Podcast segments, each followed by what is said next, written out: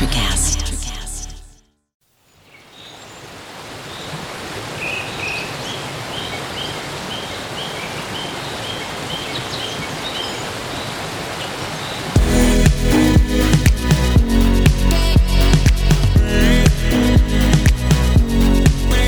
Hello, I'm Kathy Zacca. Hi, I'm Susan Offen. And I'm Laura Potter. All right, and we're your hosts today for Pure Truth. We want to welcome you to our podcast and thank you for listening.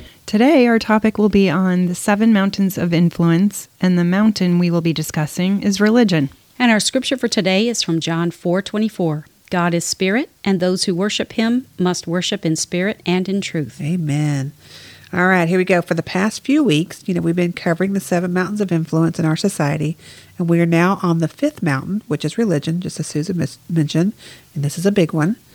Uh, and here's a quick review of the seven mountains. They are media, family, arts and entertainment, economy, religion, education, and government. The ones that we have previously covered are media, education, government, and economy. And the information that we're discussing comes from Johnny Enlow's book, The Seven Mountain Prophecy Unveiling the Elijah Revolution. That one you can get from Amazon. The other book is Johnny and Elizabeth Enlow's Rise, a reformer's handbook for the Seven Mountains. And this one is a little more difficult to get. You know, you can only get it from their website, which is Restore 7, that's the number 7, restore7.org. And the last time I checked, it was still sold out. So it's just a really popular book. But they are both really good and so relevant to what we are experiencing right now all around the world. You know, Johnny's been talking about this a lot lately on Elijah Streams with Steve Shultz. If y'all you know want to watch that, we encourage you to listen to get the most current information. And the mountain of religion is the mountain that we as Christians are most familiar with. Many of us have some serious questions we need answers to. You know, why are things the way they are? How did we lose so much ground to the enemy? And where is God in all of this chaos? Are we ever going to experience peace again? You know, Johnny says that there are many people that call themselves Christians, but we have a significant battle that awaits us. We've filled this mountain with people or believers, but we've underinformed most on this mountain as to what the mission is. I thought that was very key that he mm-hmm. said that, you know. The good news is that we are advancing and taking ground back from the enemy, and we will continue to do so. But it's going to be a fight like no other we have ever experienced before here on earth. And for the mountain of religion, we see God as Redeemer. He is love displayed as honor. And this is the honor that shows God authentic reference, I'm sorry, reverence, value, and deep respect, which is far from simply following religious rules or behaving out of obligation and performance. Honor through religion was meant to be infused into how we not only live towards Him, but towards others as well. Religion is a tough topic because it encompasses so much, but we're going to break it down the best we can today. So buckle up. Buckle up. yeah. So, what is religion? Um, I don't know, Susan. What is religion? the defin- Please tell us. I'm about to right now. The definition of religion is the service and worship of God, the supernatural. And we've heard a lot of bad stuff about religion recently, as it is ritual and not real. But there is a pure and undefiled religion that is good. Mm. Right. And the four great religions on earth are Christianity, which is 2.1 billion followers, Islam, which is 1.2 billion followers, Hinduism, which is 900 million, and Buddhism, which is 376 million. Yeah. And Johnny goes on to say other major religions are Chinese, traditional, and folk religion, which is a mix of various strains of Taoism, Confucianism, and Buddhism. Yeah. And African folk religions that often mix the occult and Christianity and Catholicism are practiced by more than 100 million. There are 14 million Jews and millions more spread out among other religious groups. Christianity is the fastest growing religion in the world. Praise God. Yes. With charismatic and Pentecostal being the fastest growing group within Christianity. Right. More than 700 million Holy Spirit filled Christians are in the world, mm. and their numbers and influence are growing exponentially, particularly so in South America and Africa. Wow. So, there are different levels of the mountain of religion, and Johnny explains these four main religions of the world were mentioned earlier at the top of this mountain Christianity, Islam, Hinduism, and Buddhism. Right. And Christianity is already there, but the Lord is upgrading our understanding of the fullness of our inheritance. Boy, do we need that. Mm-hmm. Yes. Islam, Hinduism, and Buddhism are there with us. Mm-hmm. And further down the mountain are some of the folk religions of China, Africa, and elsewhere, and then at low levels are a multitude of cults and localized religious practices. So, behind the physical religions at the top, or the invisible powers we've discussed, the spirit of religion, the parasites, which is idolatry, and the prince of Persia, Johnny says these are spirits we have to remove. Right. True worshippers have been given authority to displace every enemy from the top of this mountain. So the Lord will cause righteousness and praise to spring forth before all the nations, in, which is Isaiah 61:11. Mm-hmm. Ultimately, the mountain of religion will be the mountain of true worship, and praise will spring forth before all nations. Can y'all just wait for that day? I know. I just can't imagine. You know, Right. Yeah. I mean, I can't imagine. I can't imagine it now, but before, it was just like we're never going to win. You know, Right. but that's not our God. No. He gives us a vision of hope for the future and what it's going to be like, and that Yeah. that's what puts that excitement in your heart. and your Right. Right. Right? Because I mm-hmm. can see it now. And the Bible refers to religion in several places. Recalling his time as a Pharisee, Paul relates how he belonged to the strictest sect of religion. And God defines true religion this way in James 1:27. Religion that God our Father accepts as pure and faultless is this: to look after orphans and widows in their distress and to keep oneself from being polluted by the world. In other words, the system of worshiping God is not a matter of observing rites and rituals, rather, it involves practical help for those in need and living a pure life separated from the sin of the world. Yes. One type of religion is comprised of that described in Colossians 2 8, that which depends on human tradition and the elemental spiritual forces of this world rather than on Christ. This type of religion is based on false gods and worldly philosophy. Yeah. And throughout history, various religions have venerated idols and glorified the creature over the creator, Yeah, so true. right? Another type of religion relies on tradition, ceremony, and rule keeping to curry favor with God. Mm-hmm. The scribes and Pharisees in the Bible are examples of this form of religion. Jesus said they like to walk around in flowing robes and love to be greeted with respect in the marketplaces and have the most important seats in the synagogues and the places of honor at banquets. They devour widows' houses and for a show make lengthy prayers. These men will be punished most severely. It's like they had to show off. You know, they're like, "Ha, I'm up here and you're not." You know, He- Right. It's kind of like they felt like they were better than than their peers, like the people that were around them, and that's just awful. You know, and It's a false pride. Like if you Yeah. put others down, you feel better about yourself. Right, right. And I don't know that I have experienced that a lot in churches that I've attended.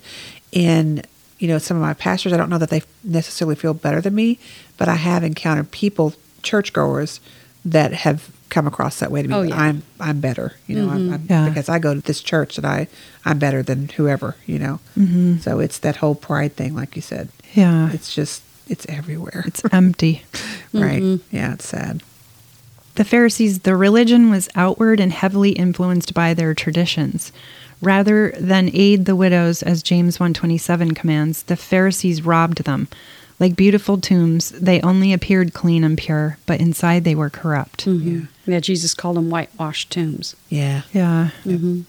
How much of what we consider to be religion, church on Sunday, reciting a prayer, lighting a candle, etc., are human traditions that give the appearance of devotion, but ultimately have little to do with the soul of the participant? or their heart. Like, Right. where's Right. their heart? They have to mm-hmm. be.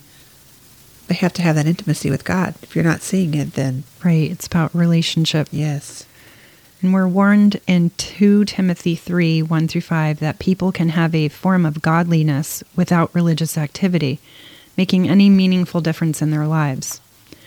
As James 1:27 said, true religion in God's eyes makes a difference in who we are and what we do. It's a religion based on relationship like we just said, and intimacy with God. right. Mm-hmm. Jesus said, "If you love me, keep my commands." That's right. And obedience is the proof of love. We love God because He loved us first, and our love leads us to action. It's a, the fulfillment of the law. This religion of relationship is not based on what we do for God, it's based on what He's done for us. Right. Mm-hmm. We're not trusting in our performance, but in a person, Jesus Christ. Right. Also, Johnny describes what the Bible has to say about religion and the end times. He goes to look at two passages that deal with end times. Mm-hmm. Isaiah 2 has been the theme chapter on the latter days when the Lord's house will be exalted. It extensively covers the last judgment on idolatry. And the Bible says in Isaiah 2 8, the land is also full of idols. They worship the work of their own hands, that which their own fingers have made. And in verse 12 it says, For the day of the Lord of hosts shall come upon everything proud and lofty, upon everything lifted up, and it shall be brought low.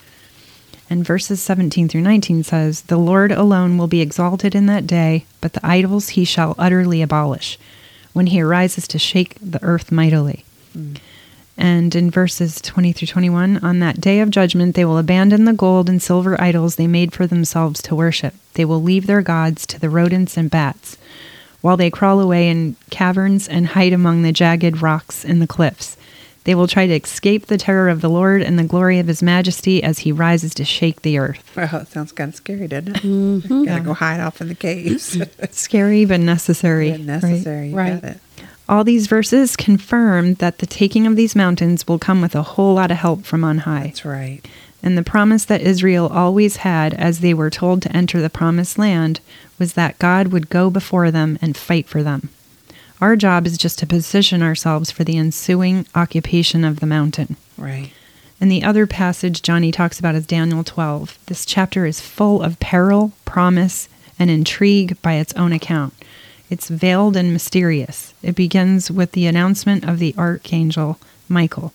Verse 1 says, At that time, Michael the archangel, who stands guard over your nation, will arise then there will be a time of anguish greater than any since nations first came into existence. But at that time, every one of your people whose name is written in the book will be rescued. In this very day of trouble, particularly for Israel, there's a great promise for the shining sons of the kingdom. And verse 3 says, Those who are wise shall shine like the brightness of the firmament, and those who turn many to righteousness like the stars forever and ever. Yes. Daniel then asks in verse 6, How long shall the fulfillment of these wonders be? The answer comes in verse 7 When the power of the holy people has been completely shattered, all these things will be finished. Right. Daniel heard, but he did not understand. Mm-hmm. And in verses 9 through 10, he says, Go your way, Daniel, for the words are closed up and sealed till the time of end. None of the wicked shall understand, but the wise shall understand. Yes. This statement is huge. Right. It means we can expect a progressive unveiling of the secrets of Daniel 12 as we near the time of the end, which will occur when the power of the holy people has been completely shattered. Yep. So, since we see that this is a very good time for the wise, we can assume that they are not the holy people who will be completely shattered. I see it as a reference to a time when all other religious powers are completely shattered, a time when Isaiah 2 is fulfilled and all idols and idolaters were judged. The time is coming when the mountain of religion will become completely possessed by the bright and shining wise, and at this time all other religious power will be completely shattered. And the Hebrew word is naphatz, which means shatter, break, dash, beat in pieces, or pulverize. A complete dismantling and pulverizing of the religious spirit's operations, as well as all those who have not come out from his influence, is coming. These are exciting times ahead. I like that the complete dismantling and pulverizing mm-hmm. of the mm-hmm. religious right. spirit's operations. So it just can't, it won't rise up again. Right. Mm-hmm. Ugh, I love that. Pounded into the ground. That's right. So how long will the Antichrist prevail? It says in Daniel 7:25, he shall speak pompous words against the Most High, shall persecute the saints of the Most High, and shall intend to change times and law. Then the saints shall be given into his hand for a time, and times and a half a time. Though there are several speculations as to what a time and times and half a time means, mm-hmm. Johnny, Johnny, it is. Yeah. Johnny believes the vagueness of the timetable isn't itself a notice that is negotiable. He believes the final refining fire that the Lord will allow upon the church will be to rid us of the prince of Greece, impurities that have infiltrated into the church since Jesus' day. Mm-hmm. And the other test will be whether we stand with Israel when our very life is endangered. Right. The timetable for that purifying work is undetermined. The more unprepared we are ahead of time, the more intense the fire will be. That's right. And if Elijah Revolution fulfills its assignment, the time should be short. We should we could see a very quick fulfillment of the next two verses of Daniel 7. Mm. And that is Daniel 7 26 through 27. But the court shall be seated, and they shall take away his dominion, to consume and destroy it forever.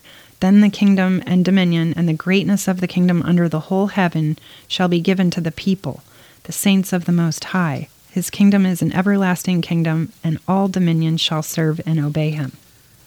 Johnny says, notice that all of this is taking place under heaven. Yes. That dominion is given to the saints. The Antichrist is ultimately the Lord's tool for final cleansing of his people. His bride will be a glorious church, not having a spot or wrinkle or any such thing. Many today are under the influence of the spirit of pride. It's the same thinking that Lucifer had, and he was taken down.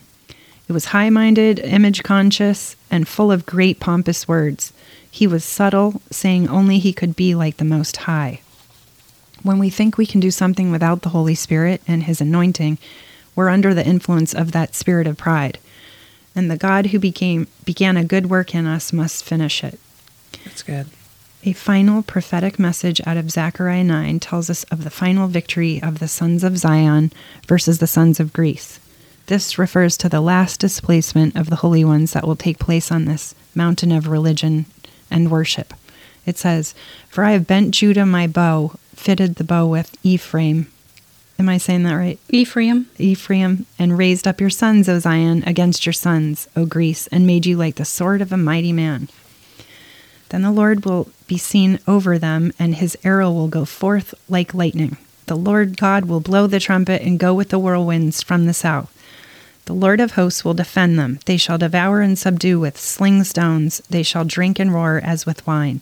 They shall be filled with the blood like basins, like the corners of the altar.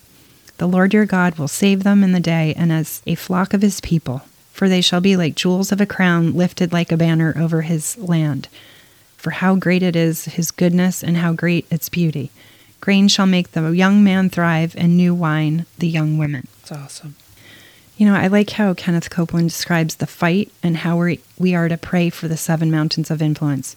There's a fight for religion, Right. tru- truth in our nation. Right. Right. That's very evident right now. Yeah. I mean, we just don't hear a lot of people talking about truth, real truth. real truth, God's truth. You know, we Yeah. we hear story after story, and then it just gets watered down with more lies and the, the things that we hear on the media outlets and the news outlets, and it just gets so overwhelming. You're like, you don't even know what to believe or trust anymore. Right. Right. Like, it's just that bad. Mhm. And then you've got the spirit of religion on top of all that. We we get the same thing through the church, the watered down version of what the Bible says, and and we've gotten so far away from the truth, and it's just done so much damage. It's done so much harm, not just to the church, but to everyone. Because we can't, people that are outside the church don't want anything to do with the church because they're like, ah, that's just garbage. You know, they're hearing stuff that doesn't make sense to them either. You know? Right. Well, and I think, you know, people outside of the church, they look at the church and they see, you know, Christians that don't act any different than And- they do. Right. They go to church, but then they're still living in sin the rest of the week. Right. Well, and you know, they just see then that there there's no difference. Right. Why would I want to go to church if there's no difference? Right. What's And- different about them? And you know, when you saw Jesus's ministry, he was very different. Right. And he brought something that was real. And he walked in miraculous. He walked in, you know, raising people from the dead and healing the sick and healing the blind. You know, all those things that Jesus did was miraculous. Right. And the church is not demonstrating that today. Right. So there's nothing that separates us and Nothing makes us look attractive different. about it. Right. We can speak the truth, Right. and the truth does its own work because Right. it's alive and active, right? Right. But we're not making the difference that we should be making. Right. You know, we should be making the difference that Jesus made while he was here on earth. We have the same anointing, Right. Holy Spirit, that Jesus did. Right. Jesus was fully a man, just like we are. Yeah. And he said we would do greater Greater things than he did. Yeah. So, you know, because he was gonna because he was resurrected from the dead and he would go to the Father and he would intercede for us. Right. So we can do greater things than he did. And so we're not. We're not.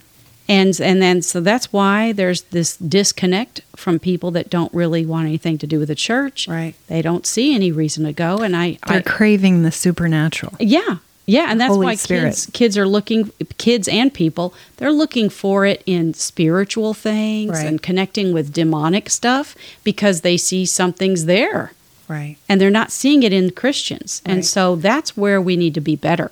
That's where we need to push and pursue the Lord even more so. Right. And just walk in his spirit, walk in his truth, and read the word. I mean, so many Christians don't even read their Bibles. They just go to church, listen to a message, and go home.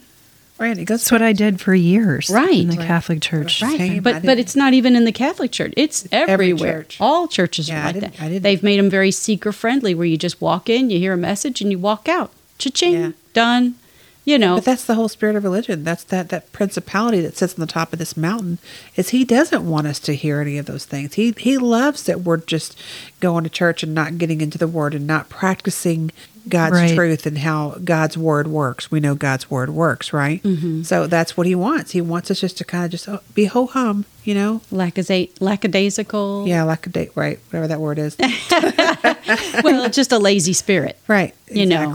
Passive. Right. And passive and not actually going for it and walking out the kingdom of heaven right here on the earth. You know- That's what we're supposed to be doing. Right, and I've been I've been able to since going over these seven mountains and just you know since my awakening anyway, but going over these seven mountains, it has me start. I've been able to now start seeing past the enemy that rules at the top of the mountain to mm-hmm. see how God meant for it to be. Right. And that's where I, what I want us to get to at this mm-hmm. point now, because I know things are going to be so much better when we don't have that up, you know, that hovering above us and controlling us. Right. Mm-hmm. I want to get to the good. I want to get to the good part Right. but we got to defeat the bad part. First. And I really believe that's why Johnny, God gave Johnny this prophecy, and it was a revelatory understanding Yes. about revelation, and that it's it's all about Jesus. yes, You know, if you want to know about what's going to happen, look at the book of Daniel, right, not Revelation. right, But it's just what God revealed to Johnny in this prophecy was to open our eyes to a new understanding of where we're going and what we're mm-hmm. supposed to be doing, having a whole different narrative about the outlook of life, about what the church should be doing right now. I mean, Johnny is very, very honest, and he says if you're waiting for the rapture rug to come, it's you're going to just keep waiting, and you're Yeah. going to delay Christ's return because you don't understand what, our what our mission is. what We our have a- mission We is. have a mission. That's right. what we're supposed to be doing. Yeah. So that's why this is such a good message for us to get out. You know, is what we've learned from you know his books and stuff, and from Elijah Streams, is it changes your whole perspective and it gives you a hopeful attitude rather than a doom and gloom attitude. Right. And oh, the world's just getting worse. Well, it's getting worse because we're not doing what we're supposed to be doing. Right. It's supposed to be true. rolling and reigning, Right. And uh-huh. the devil's supposed to be under our feet. And ruling and reigning means playing your part in society, doing the things you're supposed to be doing, doing the things that God called you individually to do. Right. Like for us, we're working on this. This is what God told us to do. So this is the mountain of media. right, You know, we're getting out the message that's supposed to be got gotten out. God's truth. It's just pure truth. That's Yeah. what we're Yeah. trying uh. to do is get His truth out. Right. Because not realizing, you know, when we started all of this, that this is what people are hungry for. They Right. just want to know because they've been lied to so much. A lot of people were where I was when I was in my first gone through my awakening was I know it's something's not right. What's missing? What's missing? Yeah. And I had to search and dig and I knew God was going to be in there. He, he was going to be the one to answer all of that. And he's revealed so much to us, Right. you know, since that, since, Right. you know, all of this stuff. You ask, he's going to, he's going to give you what you need. Mm-hmm. You, And you, he's you want gonna- revelation? Ask him for If it. you're hungry, Yes. He's going to feed us and He's going to show us what's really going to satisfy. Right, You know, that, Right. that hungering. right, And it's Right. like Johnny showing us what the wool is over our eyes. right, Right, right. He's Good way to breaking put it down Yeah, into these mountains Right. and showing us where.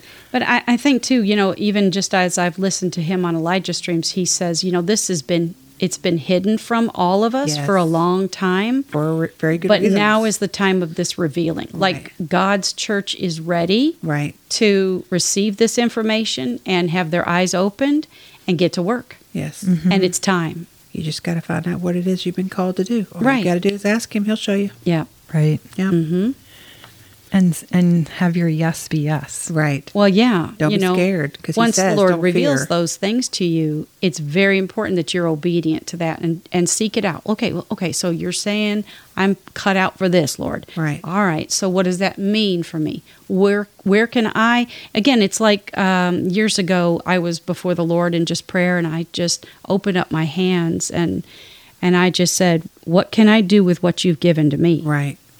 You know, that's mm-hmm. being a faithful servant. What can I do with what you've given to me? And then he re- began to reveal those things to me. He showed Right. me I was going to write. I'm like, what? I never, what? Podcast writer? wasn't in there. Yeah, no, podcast was not on the program. and I just had no clue. And, you know, if you look at me, you're like, well, she was just a housewife. Yeah, I am. And I loved being a housewife and a homemaker and taking care of my boys. You know, that was my job for a long time. Yeah. And now they're grown and gone. And look, God's got something else for me. Right. And He says, okay, I need you to reach more people. Yeah. You know, you've taken good care of your family. Now I need you to take care of some other things, Yes. some other jobs I have for you. Right. That's that's exciting. Right. Yes. You know that we don't have to be bored. Right. We- Not with not in Christianity. Right. You're never not too with old. the Lord's family. You're never too old. Right, That you're was never a too lie the enemy used to tell me all the time. You're getting too old for that. You can't do that. Nah. That's a lie. That's this a is lie. exciting days. You know, Yes, it I'm is. I'm loving it. I am too. I am too. I don't love the work, but you know,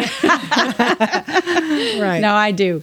I do. This has been really good for us. It you know, has. and it's helped us to grow together and grow in the Lord, and and we're learning so much. Right. And we get a, we get some feedback from you guys and we love that. We love hearing how how we are helping you understand Right. his truth and what's really going on. I love that. We love Right. that we get to, we get Encouraging. positive feedback. Yes. Right. So important. Doing God's work. Yes. You do have beautiful handwriting too, uh, Laura.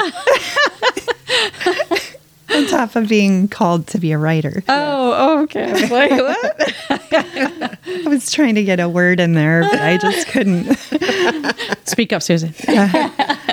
You know, many want to silence Christians and elevate other religions or even universalism to the top of this critical mountain. Yeah. Mm-hmm. To be a city on a hill and light in the darkness, you have to be in the right position or no one will see you. That's right. And to love others is not to step aside and sit quietly in a corner with your beliefs. Love rejoices in the truth, and truth speaks. Yep. Truth doesn't stand by and watch others go down the wrong path. Truth doesn't huddle in a corner. Mm-hmm. Our country needs Jesus. Right. Proverbs 27 6 says, Faithful are the wounds of a friend. In other words, a friend always tells the truth in love, knowing that it is the truth that makes you free. Right.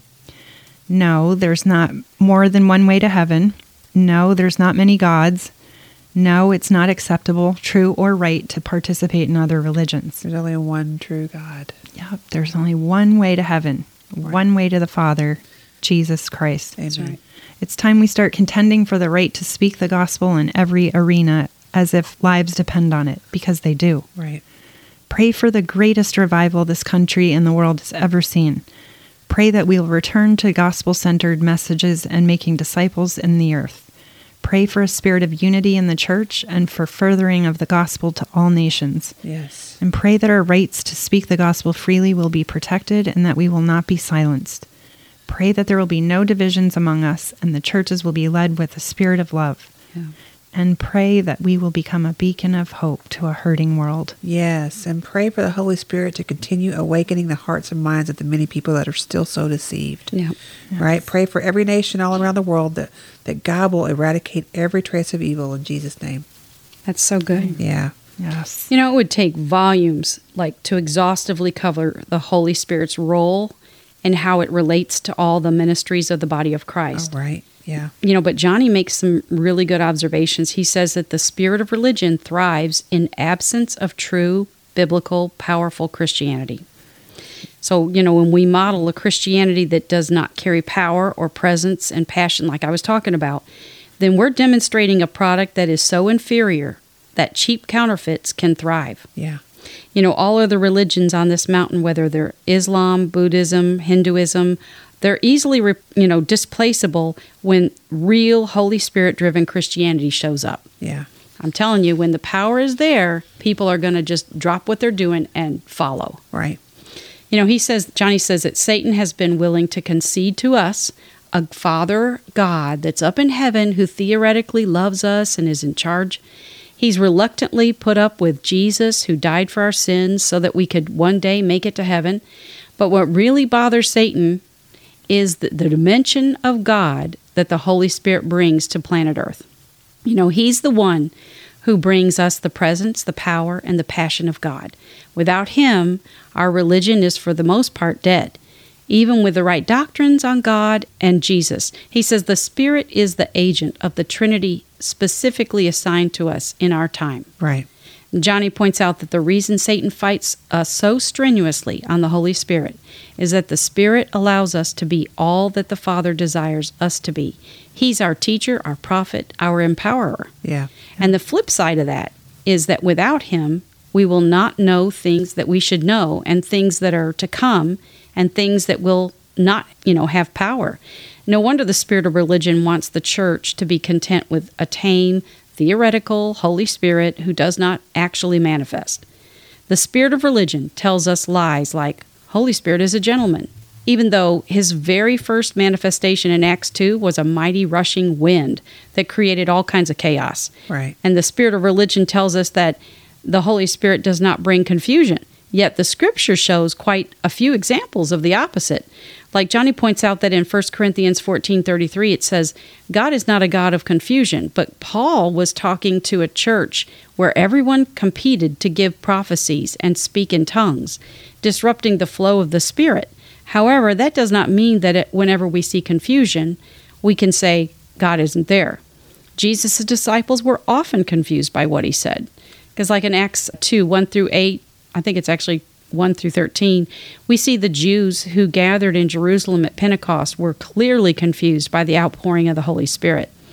You know, so on the day of Pentecost, when it had fully come, they were all in one accord in one place, and suddenly there came a sound from heaven as of the rushing mighty wind, and it filled the whole house where they were sitting.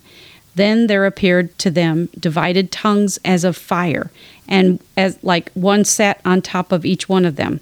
And they were all filled with the Holy Spirit and began to speak in other tongues as the Spirit gave them utterance. And there were dwelling in Jerusalem Jews, devout men from every other nation under heaven. And when this sound occurred, the multitude came together, and they were confused, because everyone heard them speaking in their own language. Mm. And then they were all amazed and marveled, saying to one another, Look, are not all these who speak Galileans? And how is it that we hear each in our own language in which we were born? I bet that's shocking. Right. You know, like these guys were all just fishermen from Galilee. Right, right. So how are they to know how to speak, Right. you know, all these different languages from all over the world? Right. Because the people came from all over the world for Pentecost. Yeah. Or all over that world at that time. Right. The populated world. Yeah. Right. And so they said in the verse, they said, We hear him speaking in our own tongues, the wonderful works of God. Mm-hmm. So they were all amazed and perplexed, saying to one another, Whatever could this mean? Others mocking, you know, that were standing around, they were saying, They're just drunk. you know, of course, they tell them, It's nine o'clock in the morning. We're not drunk.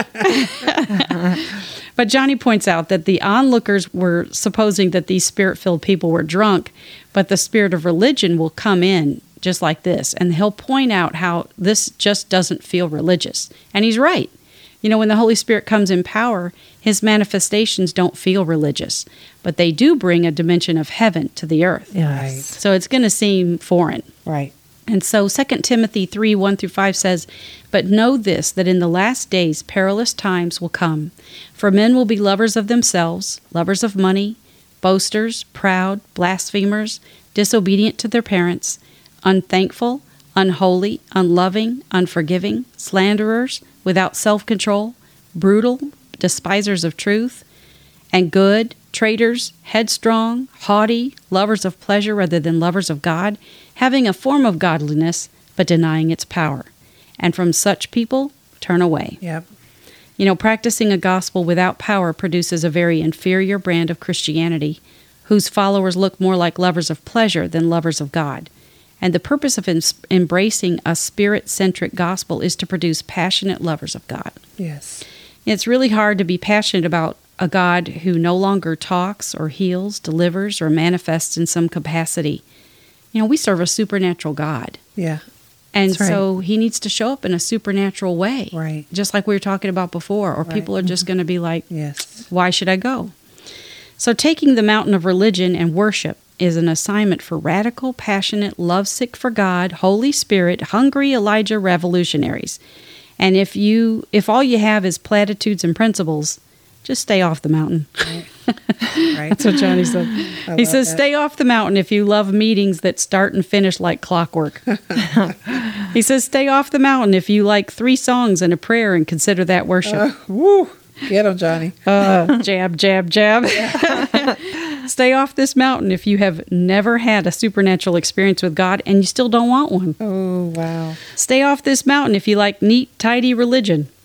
Stay off this mountain if you like a river that you can dip your toes in, but not one that will sweep you into the depths and will force you to swim. Wow. Uh huh. God needs fire branded, holy, radical men and women on this mountain, and then false religions will be displaced at an even greater pace. The Holy Spirit's work is not just emotionalism, it's very comprehensive work that can leave us looking like Jesus in character and in power. And it's also the work of the Holy Spirit to establish the proper church structure built on apostles and prophets, with Jesus Christ being the chief cornerstone and all who will penetrate this mountain must have a commitment to be true worshippers. However, if someone is led to invade this mountain, it must be on the back of true worship. Right. And there is no authority to displace false worship from this mountain if one is not a worshiper in spirit and in truth, like John 4:24. Worship in spirit and truth is passionate, abandoned, radical worship. Yes. It's not three hymns and a prayer. Right. It's not worship that can be performed without moving a muscle. right. True worship exalts the Lord with our bodies. We clap, we dance, we move, we raise hands, we spin, we sway, we tap, we sweat. Yeah. We get tired, you know. We scream and yell. Right. We smile, we laugh, we cry, we pour out emotions, and we we expend energy because we're entering the court of the King of the universe. Yes. And we are moved by that fact. It is the very spirit from his presence that stirs us in an offer of sacrifice and praise. That's beautiful. That really So is. good. I mean, I, that, that's what, what I do each morning when I go in to spend Yeah. time with the Lord in prayer. I just spend time worshiping him and I dance and I, you know, I take communion. Right. I just all those things get because, all the junk out of the way. right, because I'm entering the court of the Lord Yes. and I want to enter it the right way. And he's happy to see me Yeah. every single time I Yeah. come to him. So happy. You know, there's a song that I, one of the songs I picked, you know, as I worship the Lord, and it was part of the lyrics are that when we offer up our praises and our worship to God, Right. He sees it as faith. Yeah. It's our faith rising up. You know, because you could go mm-hmm. into your, your quiet time in, in your room, you know, and you could just sit there and be very solemn and just read the word really quietly, you Right. know. But when we go in and we know that God is watching us and that we start worshiping Him and dancing and praising Him like as if He's standing in the room Yes. or as if you've entered that court of the Lord Right. and you want to give him your all, that's showing that you believe in faith that he's watching, that he's there, that he's real, he's mm-hmm. tangible, and he honors that. He honors that time that we spend with him like that. It's like celebrating him It is. loudly with joy. Right. And, you know, it's very freeing. Yes. Right. Yeah. You know, I it brings me joy. Even if I'm having a, the toughest day, you know, it just brings joy Right. to my heart. And Yeah. the enemy hates it. right. Yeah. Yeah. I have to say my husband Uh-oh. this week I was worshiping the Lord, you know, and I didn't realize I have my volume up on my headphones. Yeah. so he hears me. oh, Lord. it's just the two of us in the house, you know. Yeah. And he goes, you know, when we have company, just kind of remember that. I knew where he was going with it. I'm like, you know, my first thought is, hey, if they don't like it, They know where the door is. That's my first thought. I'm like, do you think I would do that and freak people out? You know, but you know, Well, wait a minute, but if it's Laura, if it's Kathy and Susan, they'd come join me. right? They would. They understand what I'm doing. Yeah, and my husband understands too. You know, he's just like, yeah, you know, you just don't want to freak people out. I just thought it was funny, and Yeah. I'm like, I know, I know what you're saying. Get carried away sometimes. It Well, but and you know, I just love the Lord, and Yeah. so I'm just pouring out to Him, and I get caught up in it. Yeah, so I'm too. not even thinking about what's going in through somebody's mind that's Yes. outside my room, you know.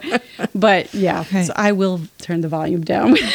or go in the garage. yeah, funny. it's just funny, you know. Yeah. But I, I just love the Lord, and I don't care what anybody thinks. Me too. Really, you know. And it's my house, Right. Totally my house.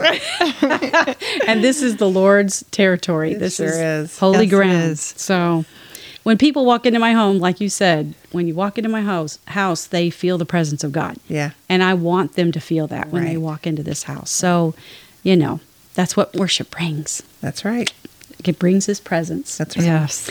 Anyway, you know, Jer- Jeremiah 33:11 says the voice of joy and the voice of gladness, the voice of the bridegroom and the voice of the bride, the voice of those who will say, "Praise the Lord of hosts, for the Lord is good, for his mercy endures forever," and of those who will bring the sacrifice of praise into the house of the Lord, for I will cause the captives of the land to return as at the first, says the Lord Yes. freedom in worship and an increase in the Holy Spirit anointing are a direct cause and effect that cannot be ignored. To the degree that worship lines up honestly with the rest of our daily walk with the Lord, and to that same degree, it becomes even more powerful. Right. So, in some capacity, everything we do can express worship at some level. But intentionally lifting our hearts to the Lord in song and dance is a manifestation of true worship. It's a right brain operation that serves to strengthen the part of us that's open to the things of God. And Johnny says that intercessors have an extreme importance in taking this mountain. Prayer for Jerusalem and in Jerusalem is a priority for those who feel called to intercede for the mountain of religion. You know, we're to pray for the peace of Jerusalem, but we also need to better understand how that will happen and begin to agree in prayer over the steps that lead to the, the peace of Jerusalem.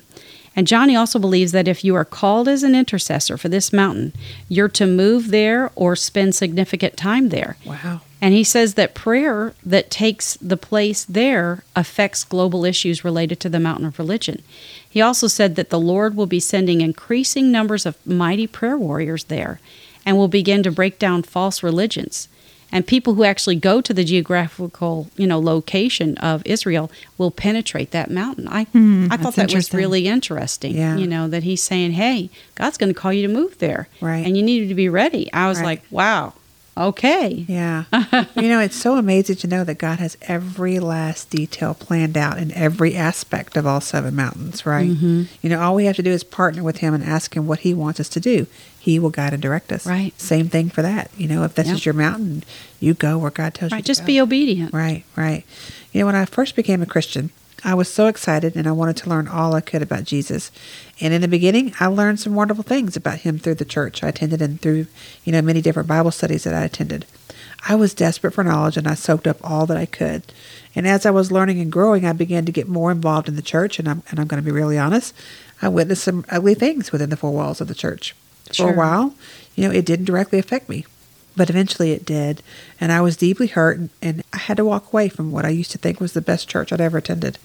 You know, it left me and my family feeling confused, angry, and hurt, and I spent a long time questioning God. You know, to put it simply, Satan has deeply infiltrated the church to cause harm and to destroy it from within, and he's doing a great job.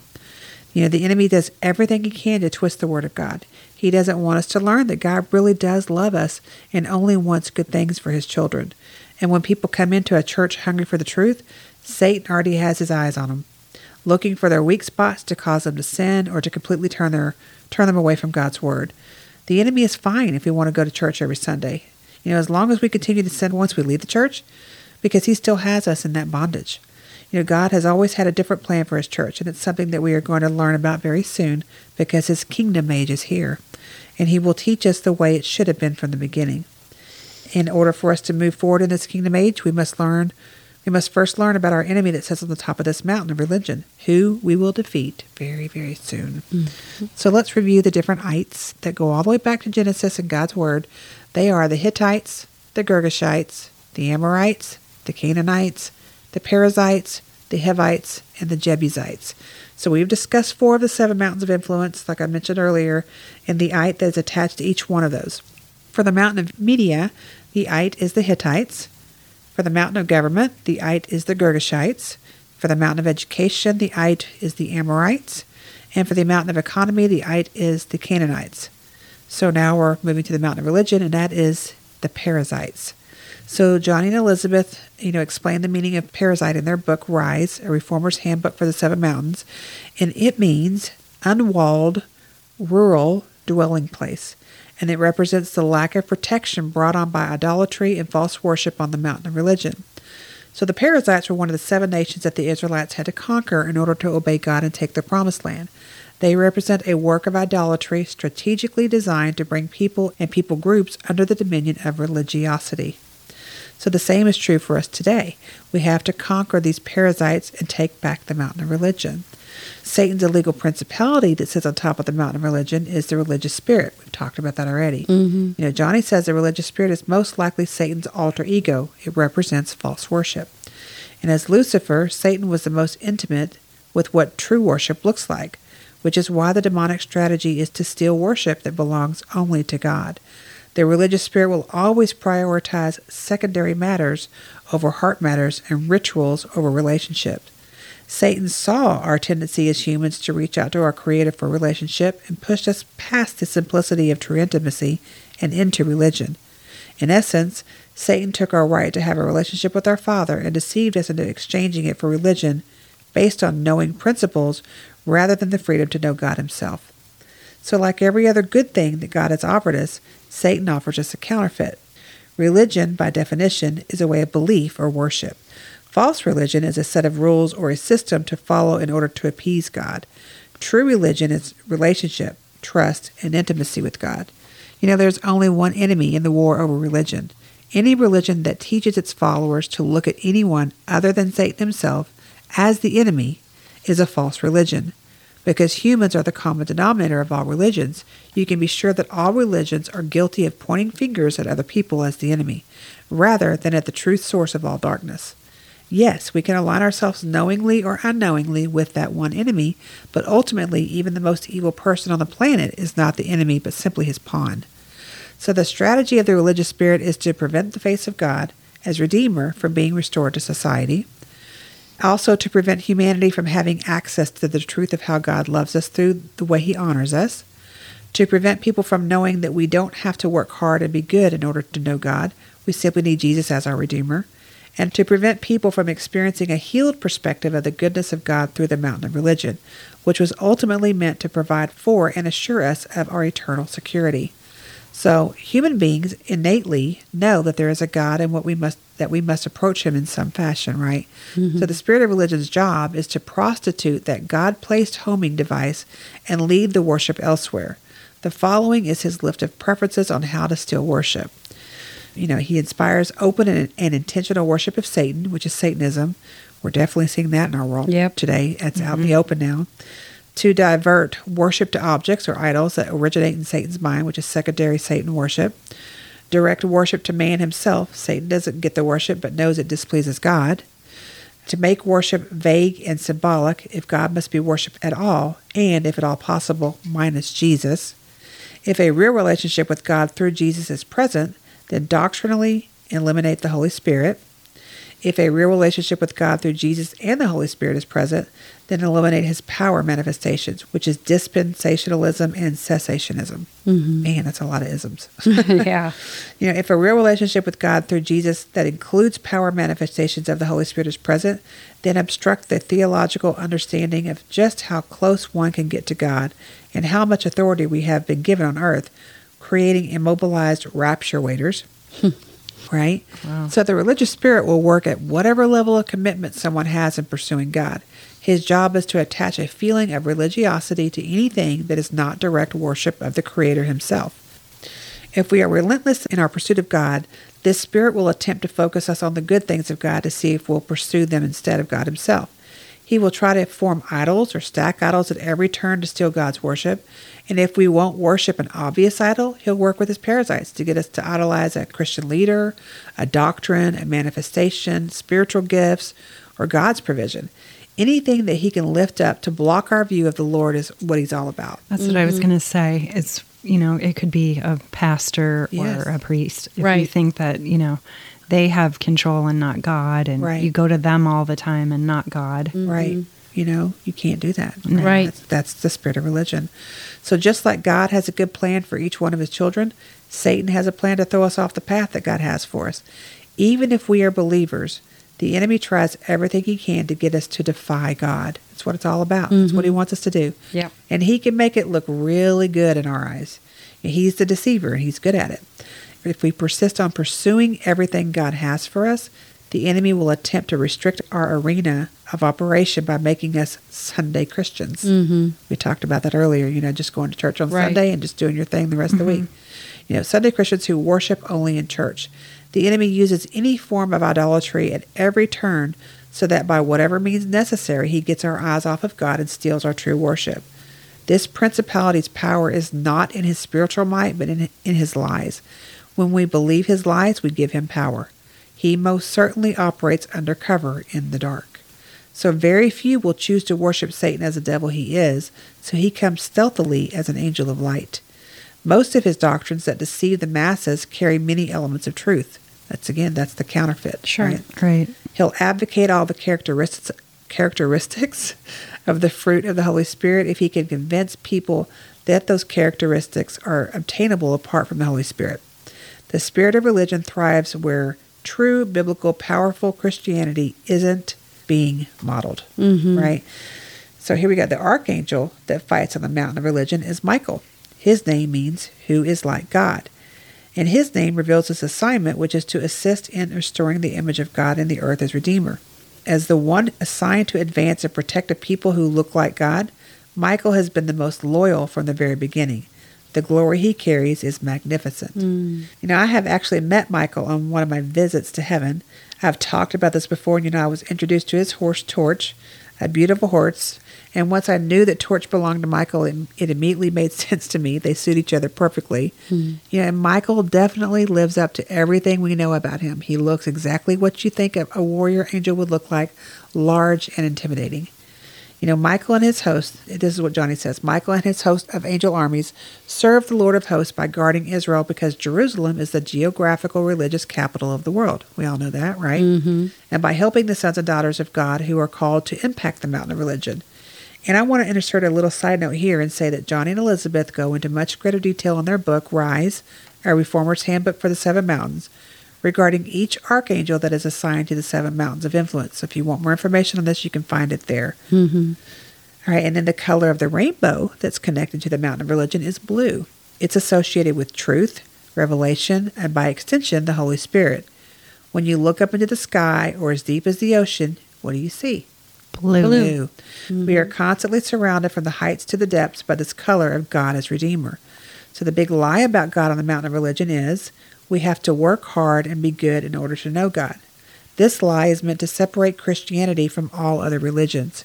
It's advanced by the religious spirit and is obviously designed to separate us from any need for the cross and the blood of Jesus. Right.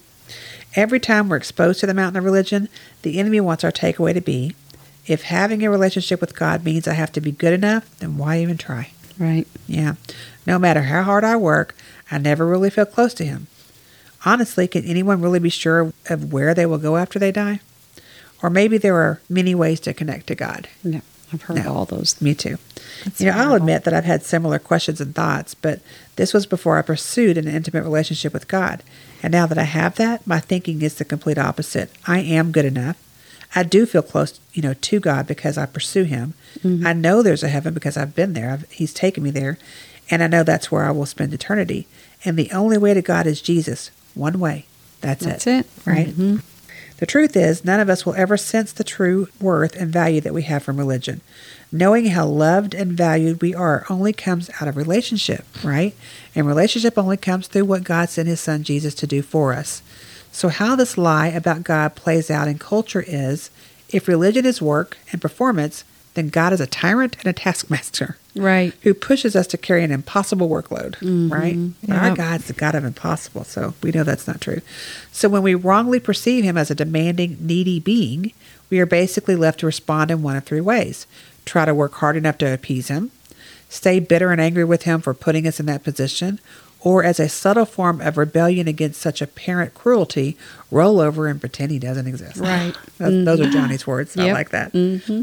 Most who have lived long enough have responded in, in each way at some point, which has created quite an ongoing collective turmoil in society. You know, Yeah. every mm-hmm. nation across our globe is built into its overall culture are man-made versions of God or religion. No one religion has it right or is perfect because all are influenced by imperfect people. The big truth about God on the mountain of religion is we need a redeemer in order to know God. We need Jesus, mm-hmm. right? He's our redeemer. So God the Son willingly came to earth and became man because a human being's sacrifice is what was required for the redemption price of humanity to be satisfied. He willingly gave himself as the price to be paid so all humans could vicariously have access to God and heaven. Grace is receiving the favor of God without having to earn it. Truly, His grace is amazing because it's what saves us from ourselves and opens our eyes to see how good He really is and how valuable that we are to Him. And to partner with God as Redeemer on the mountain of religion, we must truly know God as Redeemer ourselves. Again, this goes back to intimacy with our Creator. We've talked about in- intimacy since we started this Right. podcast. It's Right. real We're all important. about. Mhm. Right. You know, we are to have no tolerance for the spirit of religion while fighting for the ones that are deceived by it. It is possible to take back this mountain with the help of the Holy Spirit and the Archangel Michael and his army. You know, and if you feel you're called to the mountain of religion, seek God intimately. Pray and ask Him to guide and direct you in this new kingdom era. You are needed, and God will show you the way. We will persevere and strip this mountain from the hands of the enemy.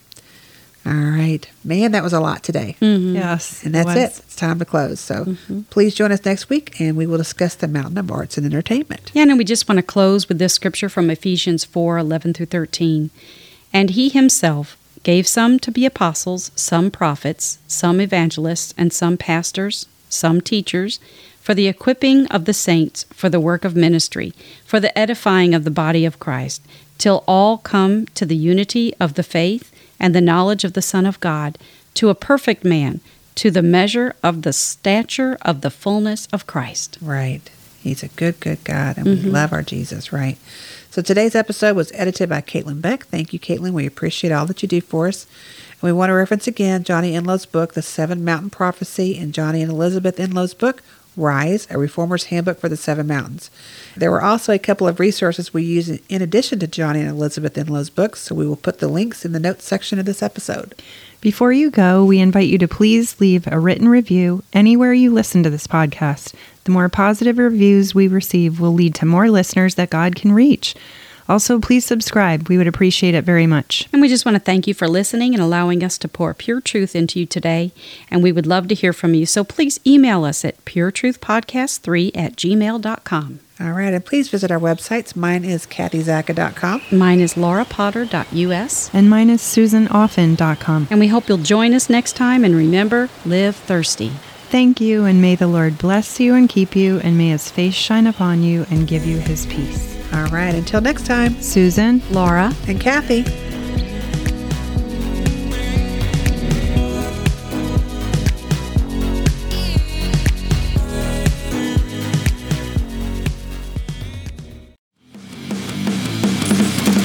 Introducing the Deep Leadership Podcast.